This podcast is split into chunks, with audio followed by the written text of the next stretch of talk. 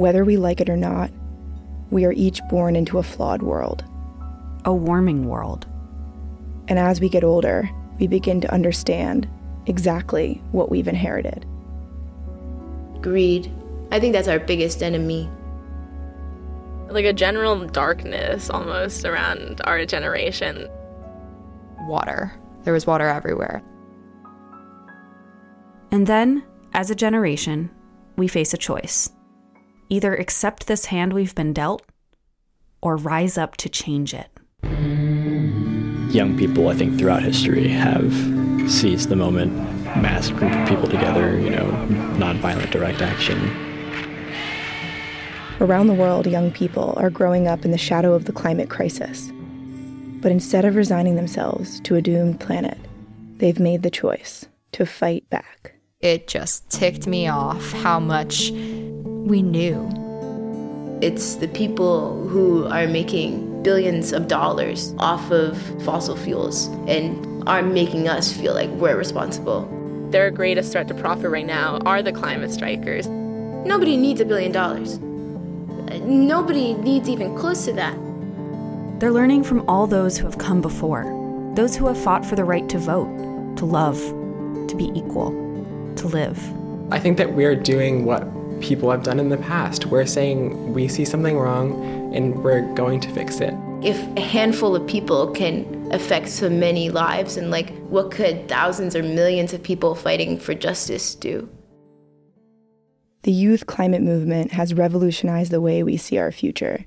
Their faces, their voices, and their actions have awakened the world to the injustice and enormity of the climate crisis.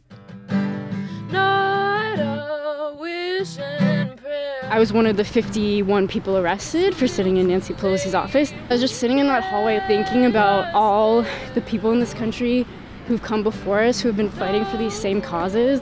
It finally felt like a turning point for the climate movement where you could finally see some hope that we could have a future that's livable for us and like this is what it's going to take. And what it takes is growing the movement. We were all organizing on Tinder last night. So basically, what you do is you go through and just like swipe right on everybody, um, and then you just send a little message saying, "What time are you going to go to the polls?" And you're um, like, "Do you want to meet up after that?" These young people come from everywhere, many from places and communities that have been directly impacted by climate change.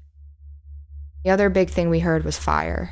There were fires in the Rockaways, and that was the scariest thing because they didn't say where.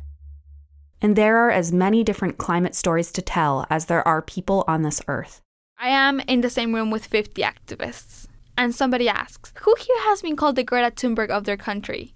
Every single hand on that room went up. And this girl from Sweden said, I've been called the Greta Thunberg of Sweden. And, and Greta's Swedish. She's the most sweet, humble girl in the world, right? It's not like she's even asking for this attention. We don't all have to be Greta Thunberg. We're not all Greta Thunberg. I got tired of that single story of what a climate activist should be. We all have our own stories, we all have our own experiences. And that's why we're here to bring you those stories. Young people have decided to spend their childhoods, their lives, transforming the world they've been given. Someone's got to do it. I'm 27. I'm 21 years old. Now that I'm 18, I can vote. I could start changing the narrative at 15. I'm also 13 years old, so we'll see how things play out.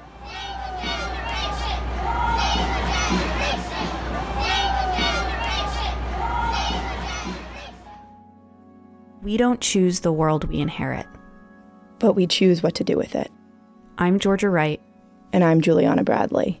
And this is Inherited. Yes, we will rise. Yeah, let's do it.